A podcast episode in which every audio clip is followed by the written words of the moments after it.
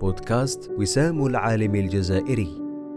سير كفاءات علمية جزائرية.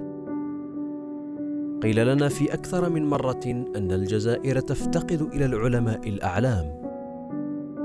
إلى أصحاب العلم الراسخ والرؤية المتوازنة.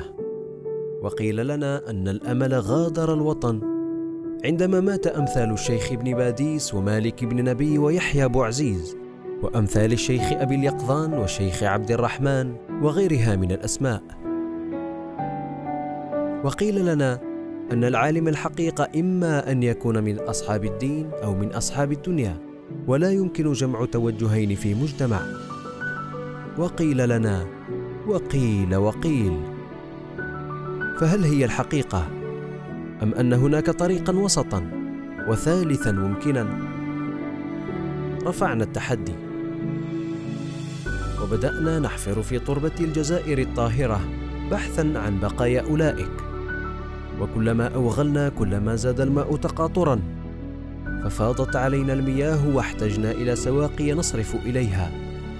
استحدثنا الحفل. حفل وسام العالم الجزائري.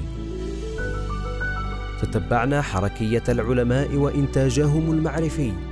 وجهود المعلمين ودورهم التربوي. ثم وثقنا سيرهم في موسوعة أسميناها.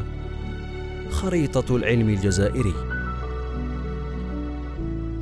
من هذه الموسوعة نطل عليكم لنقرأ لكم عن عالم من علماء الجزائر. من حمل حب الوطن هما بين حناياه وعملا يقدمه لدنياه وأخراه. فترك آثارا طيبة ينتفع بها في الجزائر وخارجها.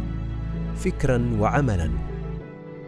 موسوعة تتخذ من ألوان الطيف خيارا لصورتها ومنهجا في تعاملها.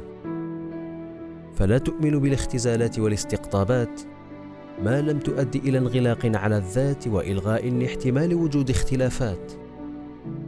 فلا فصل عندها ما بين ديني ودنيوي ما بين إنساني وطبيعي وما بين محلي ودولي.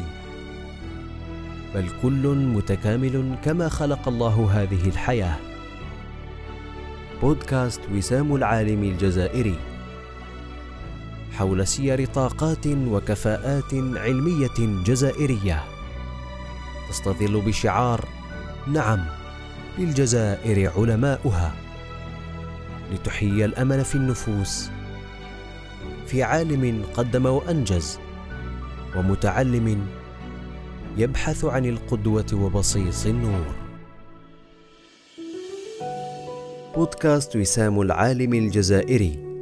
يأتيكم بداية من العاشر محرم 1442 ويطل عليكم مرتين في الشهر أيام الأربعاء. بودكاست وسام العالم الجزائري. نعم للجزائر علماؤها.